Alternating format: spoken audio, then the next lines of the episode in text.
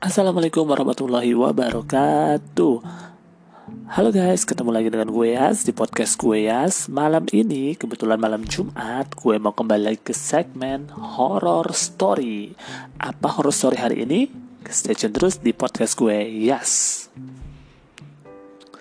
Jadi di sini gue mau cerita malam ini adalah tentang uh, sebuah tempat ya guys yang konon katanya ini adalah tempatnya tuh uh, little bit spooky ya spooky atau uh, haunted. Kebetulan ini bukan uh, apa namanya bukan dari pengalaman gue tapi nanti ada juga yang pengalaman gue juga ya. Dan gue diceritain sama kakak-kakak kelas gue dan mereka tuh memang semuanya nggak cuma satu orang yang ngomong. Satu orang yang ngomong mungkin bisa dibilang itu adalah uh, pebohongan ya. Tapi mereka semua yang ngalamin. Dan gue pun ngelihat uh, gue ngalamin juga gue ngalamin tapi dengan cerita yang berbeda ya. Yang pertama adalah dulu gue kan anak rohis ya guys. Nah ketika di rohis itu ada yang namanya acara kalau bulan ramadan itu adalah studi wisata ramadan gitu. Jadi kita uh, keluar sekolah nginep di villa tiga hari dua malam dan dulu itu karena belum ada sangkut pada sekolah akhirnya ngurusin sendiri cari dana terus ke cari villa cari transportasi dan lain sebagainya bahkan masak pun kita masak sendiri seperti itu. Nah terus ketika kita dapat villa kakak-kakak kelas ini gue gak termasuk mereka tuh dapat villa di uh, Cilember ya guys. Di Cilember. Di sebuah villa. Dulu tuh villanya punya abri kalau nggak salah. Nah kebetulan uh, villa ini ya villa di Cilember ini jadi itu dapurnya itu menghadap keluar menghadap keluar dan uh, di luar itu ada villa dari kayu gitu luas juga tapi kosong. Gitu villanya kosong. Ih, gue jadi merinding guys sendirian. Jadi merinding juga ya guys. Uh, jadi dia villanya kosong gitu. Ketika kalau kalau ngelihat di dapur keluar gitu kan dapurnya ada uh, meja buat yang masak itu ya yang itu yang naruh kompor itu automatically lo akan ngelihat ke namanya ke villa yang di luar itu. Nah satu satu ketika ada salah satu kakak kelas gue mbak-mbak gitu ya uh, perempuan dia ngelihat di situ tuh ada kayak di kaca di villa yang uh, depannya yang kayu itu itu kayak ada orang. Oh guys gue lanjutin gak ya? Karena gue kok jadi merinding nih guys. Dia terus ada orang di situ dan dia kayak senyum gitu sama dia. Gila ya lo bayangin aja lo malam-malam lagi masak terus lo sama whoever ya siapa siapa siapa orang udah jelas itu. Dan nggak mungkin juga kan itu orang guys secara itu ada rumah kosong gelap nggak ada lampunya. Ngapain juga dia ngeliat kaca atau senyum kayak gitu gak ada kerjaan kan. Nah itu yang pertama guys. Tapi karena kita adalah orang-orang yang sangat ini ya religi gitu kita bilang ya udahlah nggak apa-apa selama kita ganggu dia dia nggak akan ganggu kita seperti itu. Akhirnya ya udahlah ya eh, selesai seperti itu malam-malam suatu saat ketika anak-anak tidur sebelum sahur kebiasaan kita kan mbak-mbaknya itu kan mereka tuh bangun jam dua terus mereka tuh siap-siap masak dan lain sebagainya. Ketika di dapur gitu guys mereka tuh lagi di dapur ada beberapa orang lagi di dapur.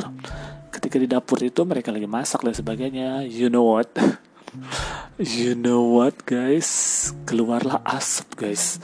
Ada asap di tengah-tengah mereka itu. Mereka jadi posisinya kayak letter U gitu. Mereka pada diri situ terus keluar asap. Lalu terbentuklah satu sosok. Uh, kamu ibunya agak sakit ya. Kuntilanak guys. Oh my god gue sendirian nih guys. Gue lihat dulu ya ke luar-luar apakah is okay? ya. Seperti itu.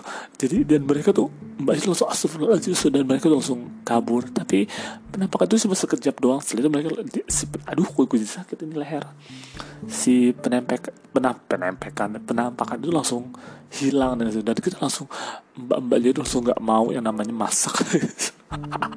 Kalau nggak ditemenin sama uh, cowok-cowok. Karena memang dulu kan kita Ikhwan dan Ahwat ya guys laki-laki dan perempuan nggak boleh digabung.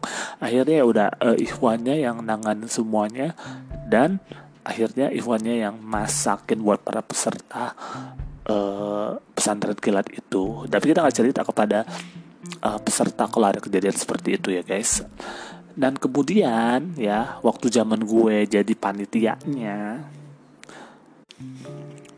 waktu itu gue juga malam ya uh, tapi dari awal sebenarnya udah ada tanda-tanda gitu karena tanda-tanda ketika gue lagi survei villa waktu itu bulan puasa dan gue bolos pertama kali seumur hidup gue itu pertama kali gue bolos gue telepon sama temen gue malam-malam eh lu mau ikut nggak ke survei villa? Dan gue ke rumah dari rumah berangkat ke sekolah pakai baju sekolah segala macam terus gue cabut nggak maksudnya gue sekolah tapi gue melipir ke belakang sekolah gitu dan gue nunggu temen gue dan mereka pada izin pura-pura sakit juga dan kita tuh ke villa ya ke villa dan di sana pertama ya guys yang uh, yang apa namanya eh guys gue jadi merinding ya guys Asya, apa? Asyhadu alla ilaha illallah. Kok asyhadu alla auzubillahi minasyaitonirrajim ya.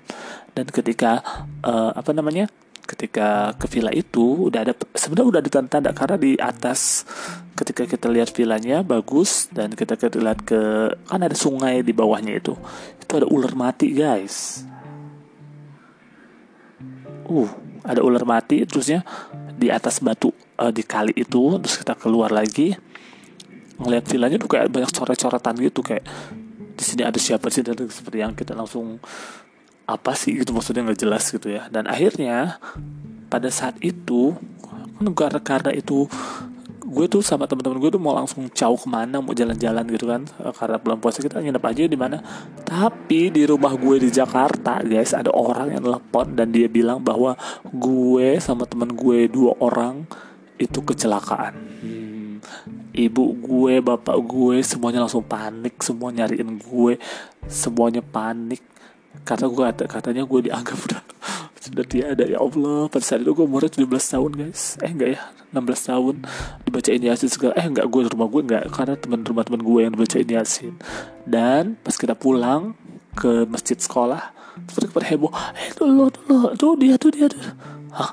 Kenapa ini orang-orang? Tuh pas gue sampai rumah langsung disambut dengan wah heboh dan segala macamnya seperti itu. Karena katanya itu adalah hoax. Waktu zaman dulu belum ada hoax hoax. Ternyata ada orang yang telepon uh, rumah temen gue dan dia langsung bilang bahwa uh, kita tuh kecelakaan. Eh entah sampai sekarang pun kita nggak tahu siapa orangnya. Nah, ketika waktu acaranya berlangsung, waktu itu gue lagi uh, apa namanya tuh ronda gitu, ceritanya lagi ronda keliling keliling keliling apa namanya villa. Merinding ya guys karena villanya itu gelap banget. Dan ketika kita lagi duduk you know what di apa namanya tuh di pohon-pohon semak-semak itu ada orang yang kayak cut lompat terus dia mundur lagi lompat terus lagi terus lihat eh, siapa nih? Nggak mungkin teman kita dong. Secara lagi ada acara ceramah semua anak di sana dan kita ngelihat langsung saling lihat-lihatan gue sama teman gue langsung hmm, siapa tuh orangnya? Dan dan lagi tuh ngumpet lagi. Kita mau samperin kita takut guys. Jadi ya udahlah kita kabur juga. Kita udah gua mau jaga ronda kita kabur seperti itu. Dan terus terusnya lagi sebelum pulang jadi sebelum pulang uh, eh malam terakhir yang malam terakhir itu ada ahwat ada perempuan yang dia kekunci di kamar mandi. Ketika dikunci di kamar mandi dia ngelihat bahwa di cermin itu kayak mukanya dia tapi kayak orang jahat gitu loh guys. Dan di tulisan-tulisan uh, di sini dulu pernah terjadi apalah pembunuhan segala gue ngerti ya. Berarti akhirnya keluar dan selesai itu gue ngelihat gue berpapasan dengan seorang peserta perempuan yang dia jatuh gak kuat jalan karena katanya kram seperti itu. Nah besoknya besoknya ini pas mau pulang ketika langsung rapi-rapi udah jam 3 12 ya jam 12 gue kan sama ke alumni ya sama temen sama kakak kelas gue gue lihat nah itu mati lampu guys dari dari luar lampunya nyala. Tapi ketika gue ke dalam ke dalam villanya itu lampunya itu dong guys apa namanya tuh? Lampunya uh, mati. Jadi kayak lo misalnya di ruang tamu lampu lo nyala di ruang makan lampu lo mati seperti itu. Dan di situ di dalam sekamar itu uh, apa namanya tuh? Pembina rohis lagi teman-temannya juga bilang sadar sadar istighfar istighfar. Terus uh, asyhadu alla ilaha illallah gitu dibacain. Pokoknya lagi dibacain. Uh, auzubillahi minasyaitonir. Terus ada orang ada teman gue yang pakein uh, Al-Qur'an kepala dan gue denger itu perempuan teman gue perempuan itu diteriak-teriak panas panas keluar ya, seperti itu.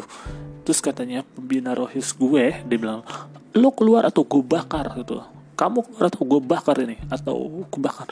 Terus nggak mau dia nggak mau keluar. Dan itu guys lo tahu nggak berapa lama? Dari juhur sampai menjelang maghrib dia mau keluar. Sampai pembina rohis gue yang perempuan bilang ini setannya uh, jinnya kuat nih dia nggak mau keluar. Sampai akhir ketika bergening sama si jin itu sebenarnya nggak boleh guys bergening sama jin. Karena itu adalah sesuatu perbuatan musyrik ya. Ketika akhirnya dibilang ya udah jinnya lo keluar ke alumni ke kakak kelas gue yang lain dan setelah itu lo nggak boleh ke perempuan teman gue yang perempuan ini seperti itu. Dan ternyata katanya dia katanya Jin ya Jin kan suka berbohong juga. Jadi dia adalah nyari anaknya yang dibunuh di situ. Ya anak dan uh, apanya anak dan istrinya ah, anak dan bapaknya seperti itu. Jadi nanti ketika yang gue dengar suara berubah jadi perempuan.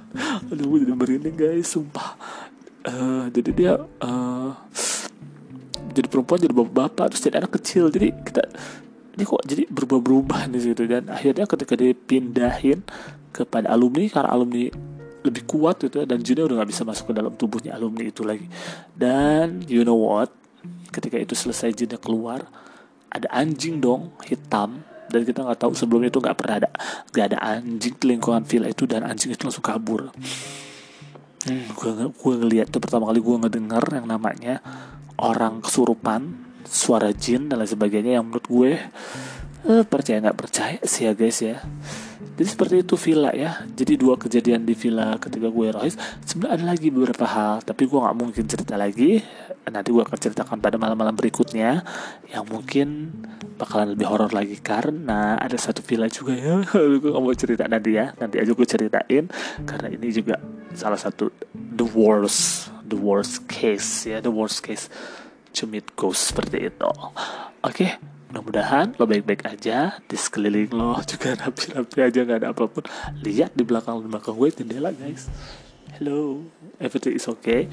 Lo juga mudah-mudahan baik aja di kolom tidur lo dan lo gak mimpi buruk malam ini. Daripada mimpi buruk lo mendingan streaming BTS on movie video oke? okay? Music video sorry. Terima kasih udah dengerin gue dan semoga yang lo dengerin waktu lo gak terbuang sia-sia tapi gue yakin lo terbuang sia-sia ya. Ya udah ya. Sekian dari gue. Assalamualaikum warahmatullahi wabarakatuh